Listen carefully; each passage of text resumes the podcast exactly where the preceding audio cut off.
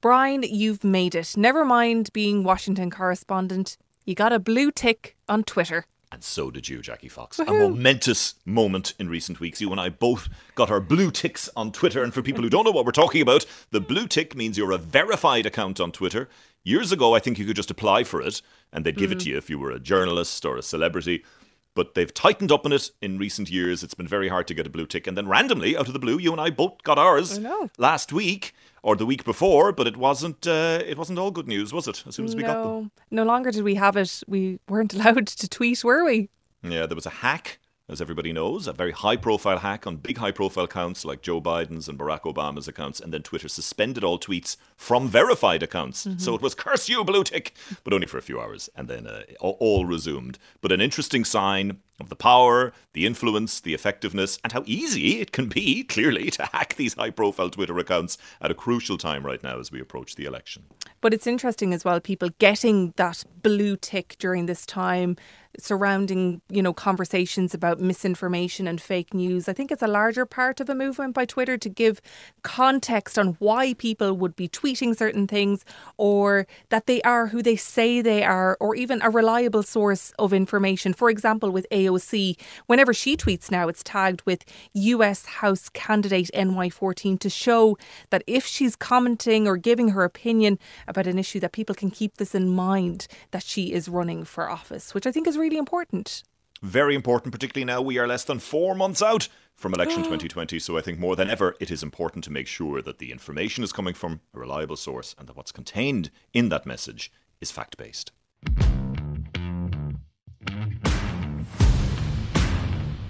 From RTE News, this is States of Mind. This American carnage We've been uh, fired at with rubber bullets. My- stops right here and stops right now. I do not believe we're the dark, angry nation that Donald Trump sees in his tweets in the middle of the night. Your US Election 2020 podcast With Brian O'Donovan in Washington and Jackie Fox in Dublin. Today, The Russian government meddled in the 2016 presidential election. When you look at some of Donald Trump's tweets, do you sometimes kind of roll your eyes or do you pretty much agree with what he says? I don't always like what he says, but I like what he does. Pete Buttigieg, Buttigieg, Buttigieg. We didn't have much, but we had to come up with a game plan um, in the early part of 2019 to kind of make him become more well known.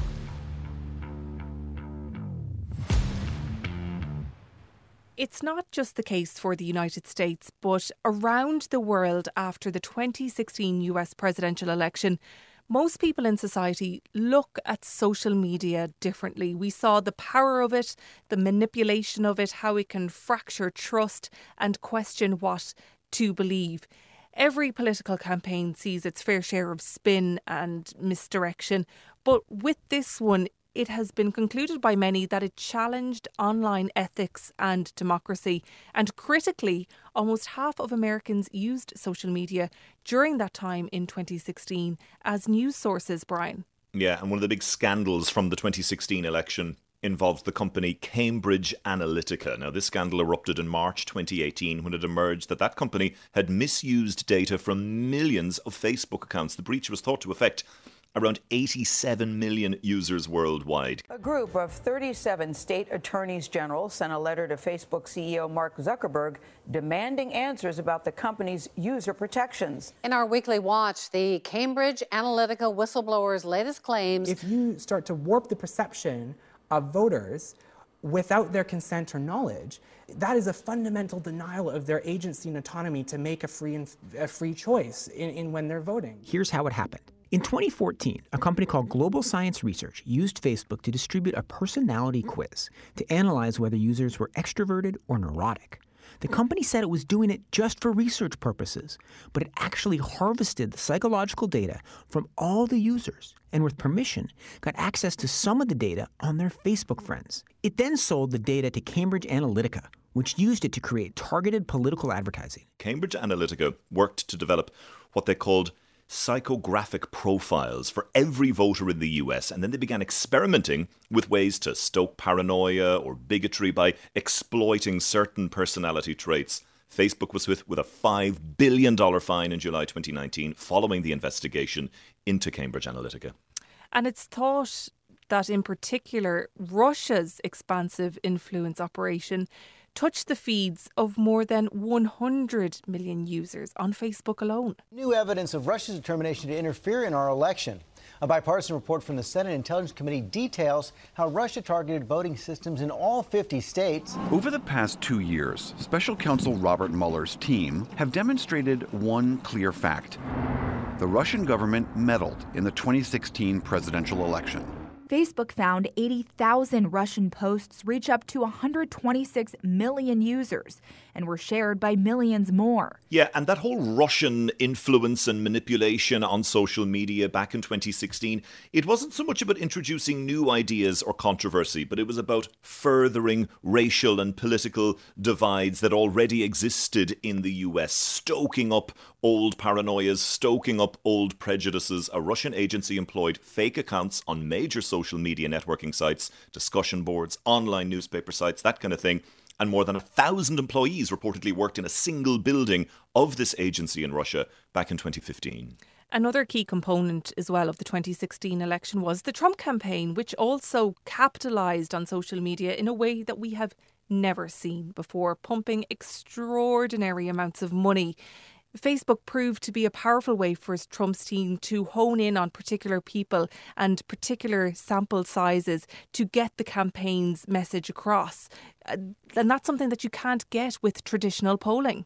No, and a lot of people look back to 2008 to Barack Obama's first campaign as one of the first big campaigns that harnessed the whole concept of social media and did it in a very effective way. They used it to spread their message, to drum up support, and crucially, to raise money from donors. But yes, Eight years on in 2016, the Trump campaign took that to a whole other level, and Facebook was hugely influential in that presidential election. The Trump campaign embraced it as a key advertising channel in a way that no other president had before, including Hillary Clinton's campaign. So from June to November in 2016, the Trump campaign had 5.9 million ads on Facebook, while Hillary Clinton only ran about 66,000. Wow. One Facebook executive claimed that the company was responsible for Donald Trump being elected as US president. There was a knock on effect from all of this that we've been talking about the chaos to understand what just happened, but also the response from social media companies. They promised to do better after it all and rolled out a flurry of reforms into new policies. Uh, one of my greatest regrets in running the company is that we were slow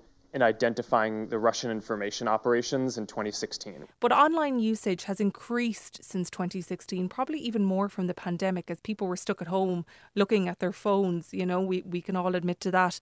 And that increased usage may be felt in the 2020 election not just in the amount of false information being seen and shared, but how polarized the American public is during the campaign cycle. People are reading and sharing what they want to see and read. So, have people learned from what happened in 2016? Brian, you've been speaking to people there in DC.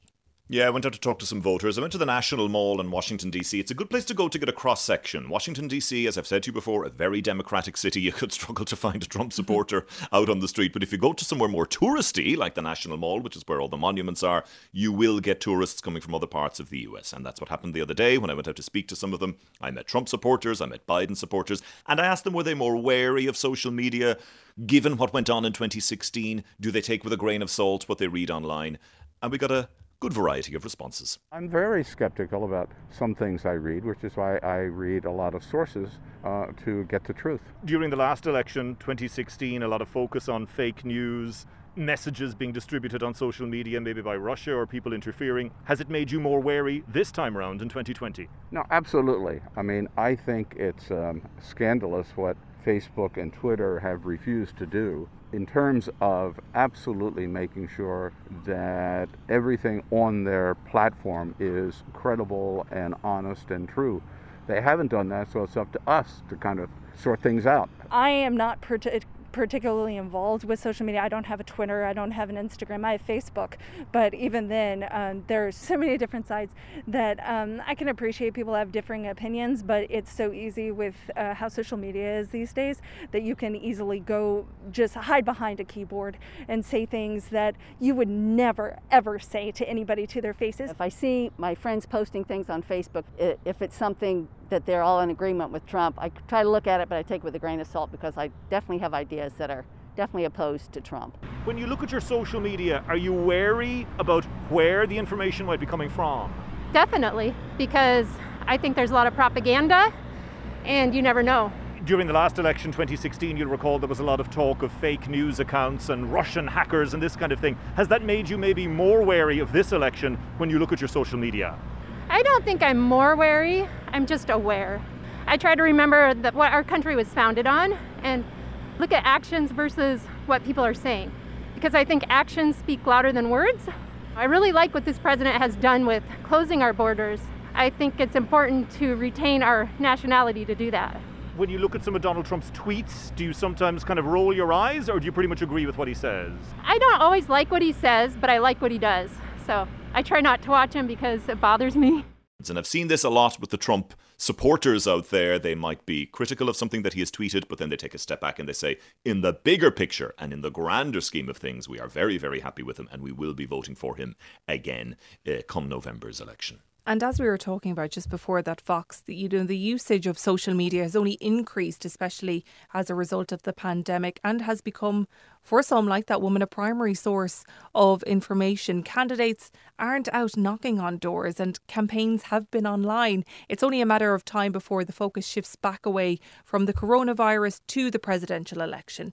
So, what are the worries coming into this election with all of that in mind? Well, there's lots of warnings out there that nothing much has changed and that there's still a big threat out there and that social media can still be manipulated. The chairman of the House Select Intelligence Committee, Adam Schiff, said that while social media companies had made efforts to address these concerns since the 2016 election, he could not say with any confidence that the 2020 election would be free of interference from malicious actors, foreign or domestic. Now, after the last election, we saw lots of social medias coming out going into damage control. There was hearings up in Capitol Hill. New policies were being rolled out. Twitter said it was taking down more than a million suspicious and fake accounts a day. In June, Facebook told US lawmakers that it had more than 3,500 people working wow. on the issue of safety and security, with 40 teams specifically focused on election integrity. But there have been contrasting elements between Facebook and Twitter too, and their whole approach to this election. Yeah, there have been. Like Mark Zuckerberg said at the start of the year that candidates would be allowed to continue running false ads on Facebook. Commercial advertisers, by contrast, are subject to fact checking, but he argued that his company shouldn't be responsible for arbitrating political speech because political ads have already received the scrutiny. Candidates who choose to lie would be held accountable by journalists, watchdog, the wider public. And it's a different contrasting approach that we see Twitter very much banning political ads, Facebook repeatedly saying, Jackie, we are not responsible for what goes up. We are merely the platform that people post, but we will not be the censor. We will not be the editor. People will put it up, and then it's up to the wider public to decide what to do with that information. Do we know how much the Trump campaign is putting into the online world and social media for campaigning in terms of money and resources? Yeah, they put out figures every couple of weeks. So the most recent set of figures I could see was for the last week in June, the Trump campaign spent $2.1 million on Facebook ads. Now, that spending was split between two entities the Donald J. Trump for President Company and then the Make America Great Again Committee. And in the two year period, since May 2018, the Trump re-election team has spent 47.5 million on Facebook ads. The ads then typically are fundraisers. It's appealing to supporters to donate money to the campaign. How does Joe Biden compare to that? He spends less, quite a bit less in that week, that last week of June I mentioned there, where the Trump campaign had spent 2.1 million. The Biden campaign actually spent half. They only spent 1 million on Facebook ads. And then over the course of that two year period, $25 million being spent by the Biden campaign. Again, roughly half what the Trump campaign is mm. spending, and then the messaging and the type of advertising is different as well. It's some calls for donation, but also a lot of attack ads criticizing Donald Trump's response to the coronavirus. Brian, have you noticed on any of your social media accounts political, election, advertising? Obviously, since your location now is in the United States, has that changed since you moved over there? Yeah, I must confess, I, I, live on Twitter. I'm on Twitter all the time. And as we know, there's not that many political ads on Twitter anymore. Mm. I'm on Facebook less, but I have noticed as I scroll through Facebook now, I'm particularly targeted with uh, Biden Oh. ads and it's you know uh, you're sort of scrolling through your feed and it, then it says very targeted and it sort of says uh, i'll stop your scrolling there for a moment with this important message and as we discussed earlier it's usually either an attack against donald trump or an appeal for money for the biden campaign is it something that kind of grabs you you're like oh what's this no, it's very addy to me. So I, I don't know about you, but I, I typically you can see on social media. All. Yeah, I mean, yes, absolutely. I mean, it, it's very obvious if it's if it was a news article about Joe Biden, I would pause and read it. Being a political junkie and wanting to read the article, it looks very addy though, so I typically scroll past it very fast anyway. And I'm not, uh, I'm not, I'm not planning on donating anything to the Biden campaign anytime soon, or the Trump campaign for that matter. Spoken like a true, impartial, and non-biased journalist, Brian.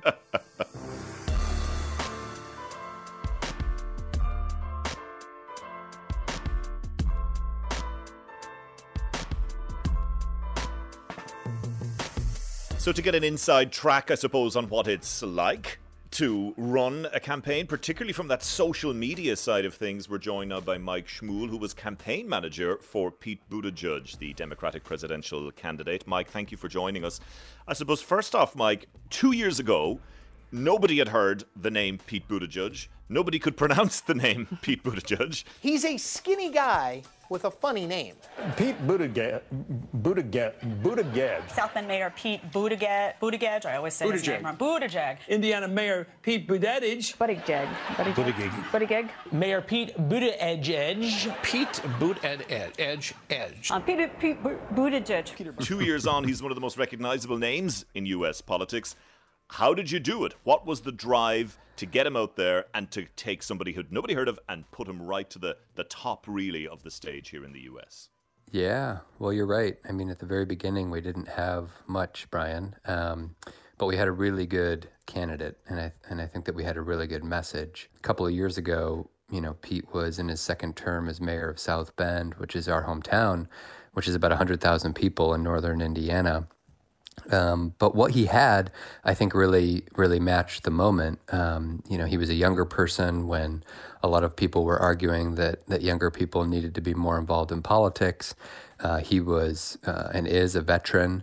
Uh, when a lot of people are um, talking about foreign policy and all the wars that the U.S. has been engaged in for most of our lives, um, especially post post 9/11, he's a local official. When a lot of people look at our our problems at the federal level and see um, kind of the sticky situation in Washington and the and the hyper partisanship, local officials and mayors and, and councilors and commissioners really are innovative and, and getting things done with much less. Well, life has changed, huh? Just a little. Yeah. a year ago, I was, uh, you know, I was mayor, but but it's just a different life. I was driving my Chevy to work.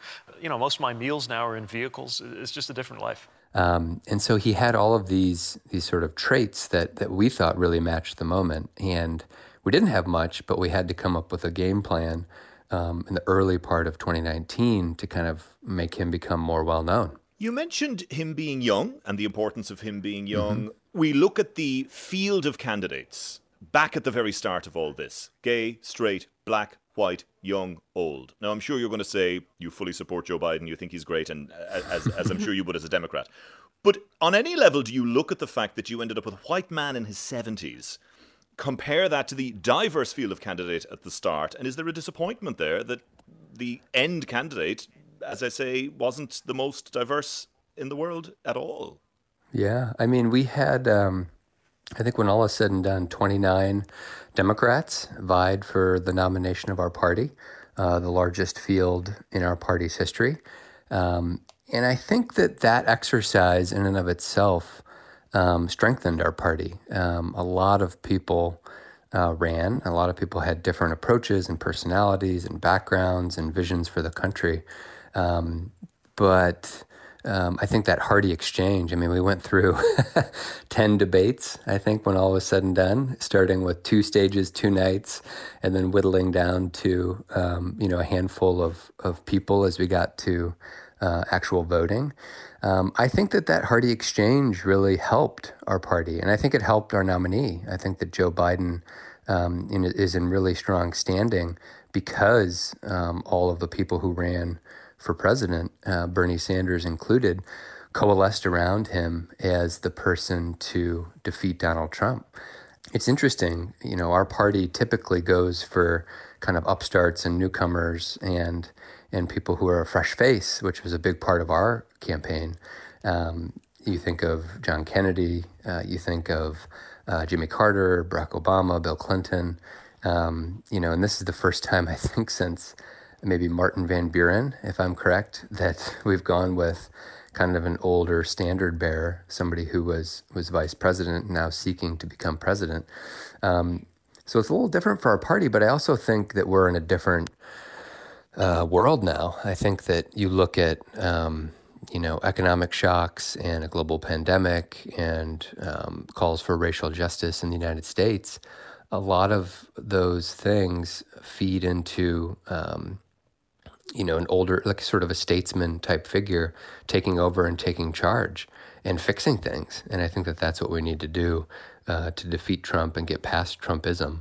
Mike, can you give us an insight? You know, how was wrangling a campaign in the era of social media where there isn't really a playbook for that? In 2020, it's a necessary presence for a campaign but it also could be very disastrous if you went viral for the wrong reasons. Yeah, I mean, social media is a huge is a huge huge factor in any campaign, in any organization um, today. You know, ten years ago, I ran my first um, my first campaign for a good Irish Democrat, Joe Donnelly, in northern Indiana, and um, you know, updating our website was a big technological shift. now, um, in a campaign, you have full teams that are collecting video, editing video, putting things up on social media, raising money, organizing communities across the country um, through mobile phones and computers and tablets, texting programs, um, you know, innovative things that allow people from the comfort of their own homes to kind of create their own little mini campaigns to tell people about the candidate that they support. Um, does a majority of tough. the money I mean, go into that now, yeah. Mike? You know, does a majority of the money go into social media and most of your resources? Um, I think it does at this stage, um, and it depends on who you're trying to reach. Television is still, um, I would say, king in uh, in the U.S., but you also have the proliferation of streaming services and streaming radio um, that that a lot of people are investing in. Um, you know, a lot of there's been a lot of commentary about Trump and how he really um, used social media sort of in a twisted way to get more and more coverage um, of his campaign and to kind of uh, be provocative, you know, every single day and every single news cycle. So Republicans um, over the last few years have been pretty heavy on digital, particularly the Trump campaign. But you're seeing Democratic campaigns, I think, across the country start to to balance out the two. TV being being the big one with broadcast television, cable, um, you know, national coverage in media markets and stuff like that. Um, with the social media, digital ads, Facebook ads, um, other things you can get in front of people's eyeballs. Mm-hmm. You mentioned Donald Trump's use of social media. We know he's on Twitter constantly. There's a big debate now Mhm. about the policing of unfact checked, uncorroborated fake news, fake claims, false claims we've seen in recent weeks. Twitter starting to flag Mhm. Donald Trump tweets saying this isn't necessarily true and we don't believe this we believe this violates our rules for X, Y, and Z reason. On the other side, we see Facebook coming under pressure for not policing more disinformation. As someone who worked in the campaigns, what's your own view of the policing of Yeah, social media? Yeah. No, I, I I applaud what Twitter has done to put some restrictions around excuse me, what what Trump has been has been saying. Um, I think that that's important and I think that you know, you think of a TV uh, station or a radio station or a newspaper, you know, most cases they would have controls in place to make sure that information that gets out to their readership or their or the viewership is is factual and real. Um, so I applaud what Twitter has been doing on that front. That being said, I think um, I think that Trump's sort of power um, in using uh, these tools comes from the magnification of just how provocative they are. um, you know, it's one thing to tweet to your your audience and the people who are online most of the day and who uh, consume this stuff so much and might be his fans or might be his detractors, um, and it's sort of a race to the bottom. What I think Trump benefits from is just the magnified coverage then on television, on radio, uh, on commentary um, about what he said online uh, that becomes that becomes dangerous. It sort of spreads, it spreads like wildfire, you know. And you know, in a campaign, in any campaign, and the one that I led, um, you know, we had to um, we had to be forceful, kind of, when we responded to to certain things that were not true. Um, you have to play defense and offense online these days um, because it's changing every single every single minute, every single hour attention has focused on managing the more negative viral moments. How did you trawl through all the noise? And at any point did it get nasty? I know there was a fake newspaper clipping with the photo of a very young Mayor Pete. Um, uh, circulating online, uh, reporting that he was arrested in 1998 for killing five dogs. And the person who posted it, it said it was a joke, but it shows how things can spread so rapidly. Yeah, yeah. No, it does, and it's it's dangerous. I mean, some of the things that that give me solace when I when I think about social media. Well, number one, I'm not on Twitter, so I'm sort of stress free on that front. Um, and the staff would always kind of joke with me about that. Um, but when you break down the numbers, Jackie, it is very very few people who are actually sort of undecided voters or are there for the you know strong political discourse uh, are really there. Uh, a lot of it is, um, you know, a lot of it is is fabricated. A lot of it is hyper partisan people who live in areas that they know where they stand and all that kind of stuff. Um, and when you when you break down all the numbers, it actually doesn't matter that much for um, you know the outcome of an election. And when I'm a campaign manager, you know, the job is to win elect an election or, or a series of elections. and so it's a sort of flippant way to think about it, but just because of the sheer fact of the numbers breaking down, it doesn't actually matter. What matters then is the magnification and the pickup through sort of trusted and established sources that sort of put fuel on the fire to to something that may have started online. Um, and that's when it gets a little unruly. And that's when I think you need to you know, you need to dive in and kind of push back and say that that's not true and here's a statement here's here's other things here's proof here's another story that that refutes that that's when it becomes really important to push back and push back hard what is Mayor Pete doing now? Are we going to see him over the next four months campaigning out in the campaign trail with Joe Biden? And would he be banking on a cabinet position if Joe Biden gets in?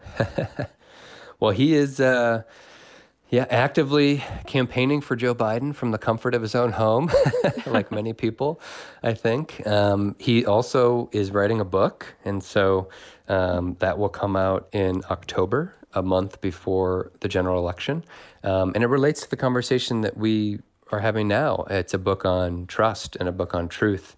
Um, you know, basically, the premise is um, Americans have lost a lot of faith and a lot of trust in our institutions, in public figures, um, in the media, um, in news, uh, and other things like that. Um, and that we need to rebuild that sense of trust in order to uh, rebuild our country. Looking at your time as a campaign manager as a whole, because I'm sure you've had plenty of time for reflection during lockdown and the pandemic. Um, what was it's probably easier to identify maybe the best thing um, from the campaign, but I'm sure it's a mm-hmm. really difficult, grueling, and relentless process. What was the hardest thing as well about that campaign? I think that the hardest part, um, it's interesting. I think that in, in in one sense, the uh, the best news and the worst news maybe happened on the same night, which would have been the Iowa caucuses in February of this year. Um, you know, we had put a lot into the state, and we wanted to win the state to then kind of have a catapult effect into the later contests. Um, because we wanted everybody the day after the, the caucuses to wake up and say, who is this Pete Buttigieg guy? And, you know, who just beat Joe Biden, Bernie Sanders, Elizabeth Warren uh, in Iowa? Um, to have a similar kind of, of launching pad to, to previous Democratic nominees. And because of the reporting glitches that we had that night, that really didn't happen. We've just gotten a statement in from the Iowa Democratic Party. I'm going to read you this statement. The integrity of the results is paramount. We have experienced a delay in the results due to quality checks and the fact that the IDP is reporting out three data sets for the first time. That's the Iowa Democratic Party. Um, we it took it took a while to come out, but we did win Iowa. mm. But we didn't have that sort of instant rush of attention, uh, you know, media resources, uh, all of that to to put us into the next level. That just didn't come at the sort of rate that we expected that it would.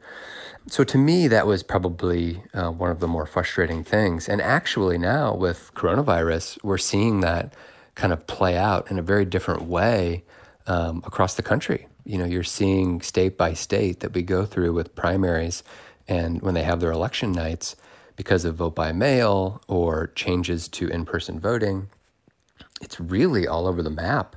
It's something that also gives me great pause for the future um, because state by state, county by county, sort of local area by local area, we're going to have to come up with ways to to have people vote and to have people vote safely and to count those votes in an appropriate manner. Now, Mike, before we let you go, you are Mike Schmuhl, and our listeners will be thinking, ah, that name is familiar. Your dad, Bob Schmuhl, a very highly respected politics professor there in the US, political analyst, who's on Irish radio, on RTE radio, quite a lot, and we all enjoy his insights. How is your dad, and what does he make of the current election playing out in the most unusual campaign we've seen ever here in the US with the pandemic and all of that? Yeah, he's he's doing well. He's doing very very well. So we you know we first got associated with Ireland back in 2000. So he was a visiting professor at UCD, and I was a visiting student then at Catholic University School off Lower Leeson Street off the Green. And I have red hair, and so I fit right in. um, and I had to tell all the lads that I was from Indiana, which was, you know, a little strange. But um, but we've had a long sort of affiliation and admiration for, for Ireland and try to get back there as often as we can. He's doing well. Um, you know, he uh, reads, writes, hangs out at home, uh, takes a walk, um, and observes the political scene, um, much like me at the moment. Um, and we talk about it, have our social distance. Uh, dinners and chats uh, at the house. I have to go in the back door and sit at a kitty table um, and keep our distance. Um, but yeah, we have a hearty exchange every now and then on certain things. brilliant, brilliant. You know, he's the uh, the seasoned academic and observer, and I'm the, you know, roll up my sleeves and dive into a, a campaign. So it's fun. Um, but he's doing well, and he's in uh, he's in good spirits, and he's he's writing uh, another book as well. So I'm wow. surrounded by authors. Yeah. You must be feeling yeah. the pressure big time, yeah. His books being written around Some you. days, yes. yeah. Please send him all of our best because he holds such Will a special do. place in RTE's heart, especially over the last couple of decades. Yes, absolutely. I will for sure. Well, listen, Mike, thank you so much for joining us on States of Mind, and I hope yeah. we can have you back sometime soon. Sounds great. Thank you for having me. Thanks, Mike.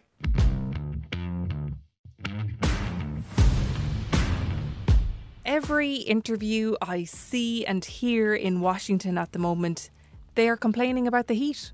It is roasting here right now. We got a heat warning in recent days on our phones saying that the heat temperature was going to rise to 115 degrees Fahrenheit and in old money in Celsius, that is 46 degrees Celsius, Jackie Fox.